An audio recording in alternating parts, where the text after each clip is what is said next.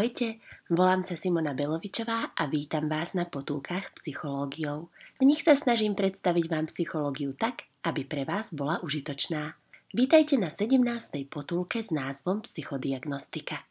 V mojich podcastoch sa pýtam a budem rada, ak budete odpovedať. Verím, že spolu dospejeme k poznaniu a vy a ja strávime príjemné chvíle. Skôr ako začneme, vám chcem veľmi pekne poďakovať za podporu na Startlabe, Podarilo sa mi vďaka vašej štedrosti vyzbierať peniažky na hosting, priestor na Soundcloude aj mikrofón, ktorý onedlho kúpim. Už ho mám aj vybraný, dala som si poradiť od profesionálov, tak verím, že to budete počuť v nahrávkach.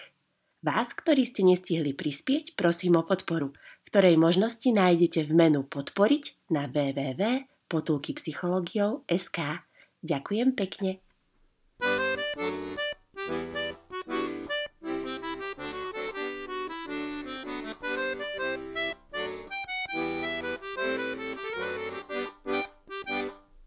Psychodiagnostika je aplikovaná psychologická disciplína zameraná na meranie psychických vlastností a stavov. Realizuje ju odborník s príslušným vzdelaním. Ak chce ísť klient na psychoterapiu, predchádza jej psychodiagnostika. Na čo by sme tápali a riešili všetko, keď nevieme nič?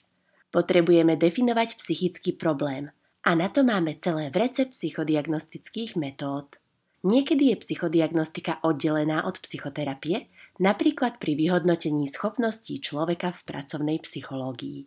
Ak si chce niekto zarábať na chlebík ako kamionista, musí prejsť psychodiagnostikou vytrvalej pozornosti tzv. vigilancie, keďže bude šoférovať celé hodiny a nemôže si dovoliť zaváhanie.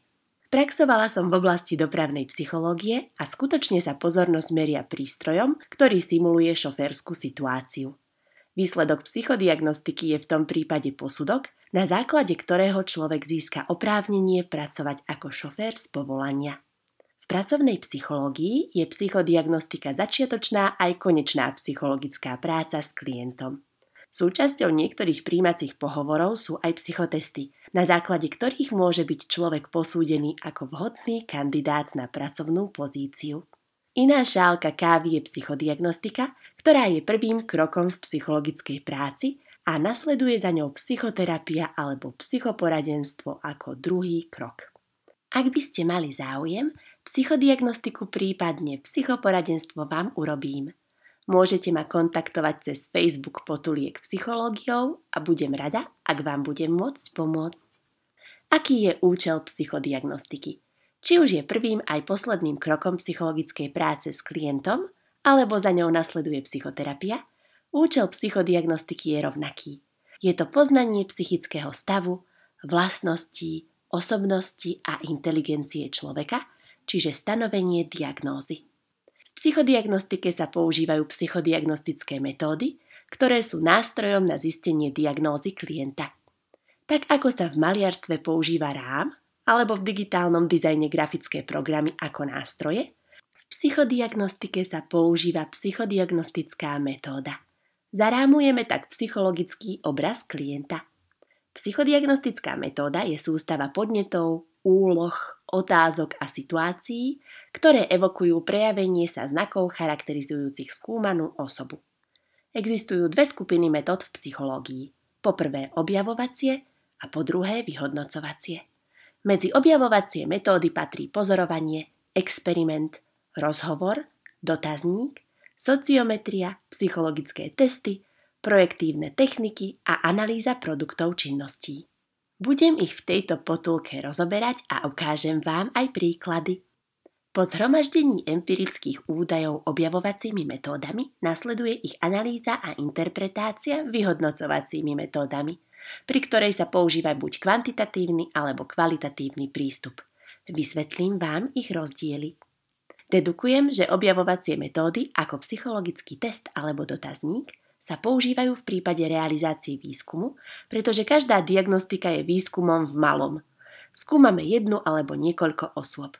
Iste ste sa aj vy stretli s IQ testami alebo ste vyplňali dotazník. Vyhodnocovacie metódy v rámci kvalitatívneho alebo kvantitatívneho prístupu sú na interpretáciu výskumu získaného objavovacími metódami. Pretože nestačí len objaviť, treba výsledky aj analyticko-syntetickým myslením spracovať a vyhodnotiť.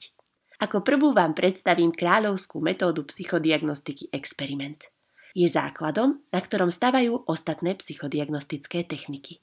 Začiatok experimentálnej psychológie je v roku 1879, keď Wundt založil prvé psycholaboratórium v Nemecku, ako som o tom rozprávala v prvej potulke.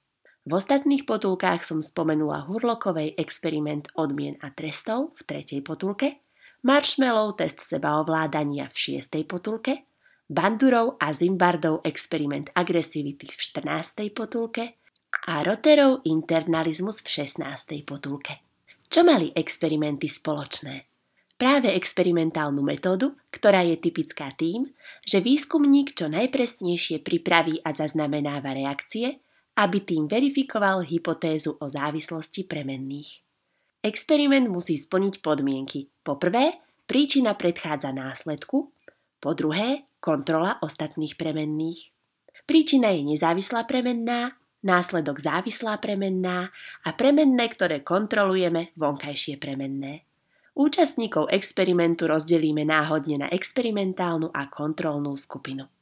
Vysvetlím to na experimente, ktorý som realizovala v školskej triede. Žiaci v experimentálnej skupine sedeli v polkruhu a v kontrolnej skupine v radovo-stĺpcovom usporiadaní. Príčina bola priestorové usporiadanie triedy a následok verbálna komunikácia s učiteľom. Zistila som, že žiaci v polkruhovom usporiadaní komunikovali s učiteľom viac vo forme otázok a odpovedí. Vonkajšie premenné som kontrolovala tak, že išlo o žiakov rovnakého veku. Čo takto si urobiť experiment v našich životoch? Povzbudzujem vás napríklad vylúčiť každodenné papkanie sladkostí a sledovať následok. Ďalšou často používanou metódou v psychodiagnostike je pozorovanie. Je najstaršou a najprirodzenejšou metódou založenou na zmyslovom vnímaní, prostredníctvom ktorého sa sledujú vopred vybrané vlastnosti a prejavy osôb. A čo môžeme pozorovať? Výrazové prejavy skúmaných osôb, výraz tváre, mimika, gestikulácia, rečový prejav, ale aj konkrétne skutky, činnosť ľudí a ich celkové správanie. Existujú dva druhy pozorovania – introspekcia a extrospekcia. Introspekcia je pozorovanie seba a extrospekcia je pozorovanie druhých ľudí.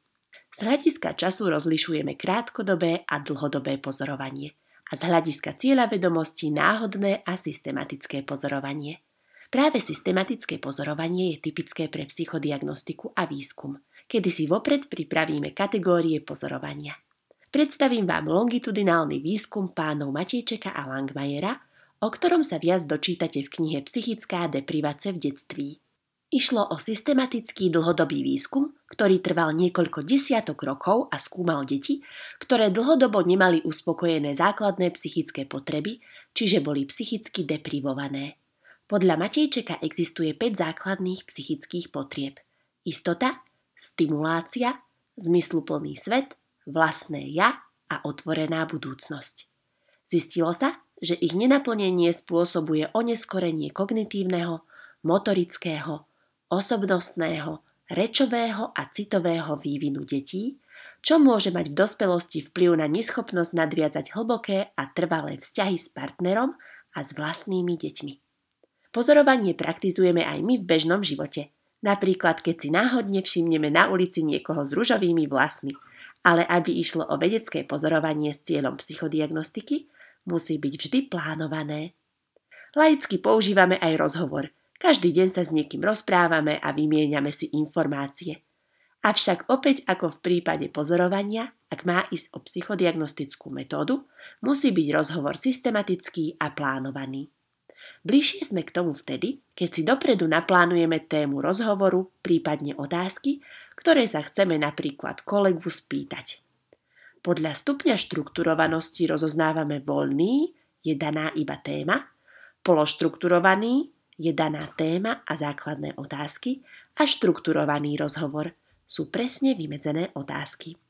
Podľa počtu zúčastnených môže byť individuálny rozhovor, napríklad keď diagnostikujeme intimné problémy osobného a rodinného života medzi štyrmi očami, a skupinový rozhovor, napríklad keď skúmame názory na spoločenské problémy. Rozhovor patrí medzi jednu z najpoužívanejších metód. Väčšinou sa realizuje priamým kontaktom, hoci v súčasnosti sa stále viac uplatňujú aj nepriame formy, napríklad telefonické alebo online rozhovory. Ako príklad uvediem rozhovor zameraný na zistenie čitateľských preferencií. Aj vy si môžete vyskúšať vedecký prístup k rozhovoru. Dopredu si pripraviť otázky, napríklad čo ešte o svojom kamarátovi neviete a najbližšie sa ho na to spýtať. Prispejete tým aj k rozvoju vášho priateľstva, ako som o tom rozprávala v 12. potulke. Výhodou rozhovoru je možnosť spýtať sa otázku navyše, ktorá psychológovi napadne v priebehu jeho realizácie. Nevýhody sú získanie menšieho počtu odpovedí, keďže rozhovor je náročný na čas a možná neochota otvoriť sa najmä pri rozhovore o citlivých témach. Nevýhody rozhovoru koriguje dotazník, ktorý je najčastejšou metódou v psychológii. Netreba však zabúdať, že jeho slabé stránky sú možnosť dávať neúprimné odpovede kvôli anonymite účastníkov a vyškrtať náhodne hociaké políčka. Existuje teória, že všetky psychické črty ľudí sa dajú zhrnúť do piatich kategórií. Extraverzia, svedomitosť, prívetivosť, otvorenosť a neurotizmus. Práve dotazník Big Five, čiže Veľká peťka, je zameraný na diagnostiku týchto osobnostných črt. Extraverti ľahko nadvezujú priateľstvá a sú radi v centre pozornosti. Svedomití trávia veľa času prípravou a vedia dotiahnuť veci. Prívetiví sa zaujímajú o druhých a sú empatickí. Otvorení sú kreatívni a majú radi výzvy. A neurotickí sú často v strese a cítia sa úzkostne. Príklad na využitie dotazníka v praxi je, keď som diagnostikovala žiakov pomocou Big Five. Podľa predpokladu som zistila, že extraverti viac verbálne komunikujú s učiteľom ako introverti. Učiteľ potom môže pomôcť introvertom vo vyjadrovaní napríklad tým, že im ponúkne možnosť vyjadriť sa písomne. Dotazník sa používa v spoločenských vedách na hromadné a rýchle zisťovanie faktov, názorov, postojov, preferencií, hodnot motívov, potrieb a záujmov. Na zistenie vzťahov v skupinách máme špeciálnu formu dotazníka, tzv. sociometriu. Konkrétne ide o diagnostiku sociálnych vzťahov a vnútornej štruktúry skupín. Používa sa v malých skupinách veľkosti maximálne jednej školskej triedy, kde sa členovia musia navzájom poznať. Aký je cieľ sociometrie? Zistenie miery vplyvu i obľuby jednotlivých členov skupiny a ich aktuálnej pozície v skupine. Je možné využívať ju okrem školských tried aj v školskom klube, záujmových krúžkoch, pracovných kolektívoch. Sociometria skúma negatívne voľby, teda averziu, nesympatiu v skupine, a pozitívne voľby, čiže sympatiu, náklonnosť v skupine. Napríklad otázka na negatívnu voľbu je, koho by ste nepozvali na svoju oslavu? A otázka na pozitívnu voľbu, s kým by ste išli na výlet? Zistuje sa obľúbený človek, ktorý dostane najviac pozitívnych volieb. Vysvetlím to na príklade školskej triedy. Obľúbenec je označený všetkými ako ten, s kým by išli na výlet. Učiteľ potom môže túto informáciu využiť napríklad pri adaptácii nového spolužiaka alebo pri prijatí žiaka s postihnutím do kolektívu bude pracovať cez obľúbeného žiaka ako spojenca pri motivovaní zvyšku triedy. Výsledkom sociometrie je sociogram, ktorý je grafickým znázornením vzťahov a postavenia jedincov v skupine. Umožňuje prehľadné vyjadrenie počtu a smeru jednotlivých volieb. Výhodou je, že hneď vidno obľúbených členov skupiny. Tí získajú veľa volieb, aj menej obľúbených členov, ktorí získajú málo, prípadne žiadne voľby môže sa analyzovať aj obojstrannosť volieb. Posledná psychodiagnostická metóda, ktorá sa vyhodnocuje kvantitatívne, je psychologický test. O kvantitatívnom a kvalitatívnom prístupe o chvíľočku. Teraz sa zamerajme na testy. Robili ste si už IQ test? Ak áno, máte skúsenosť s psychologickým testom. Existuje aj EQ test, ktorý meria vaše emočné schopnosti, o ktorých som rozprávala v šiestej potulke. Podstatným znakom testov, či už IQ, EQ alebo iných, je štandardizácia úloh.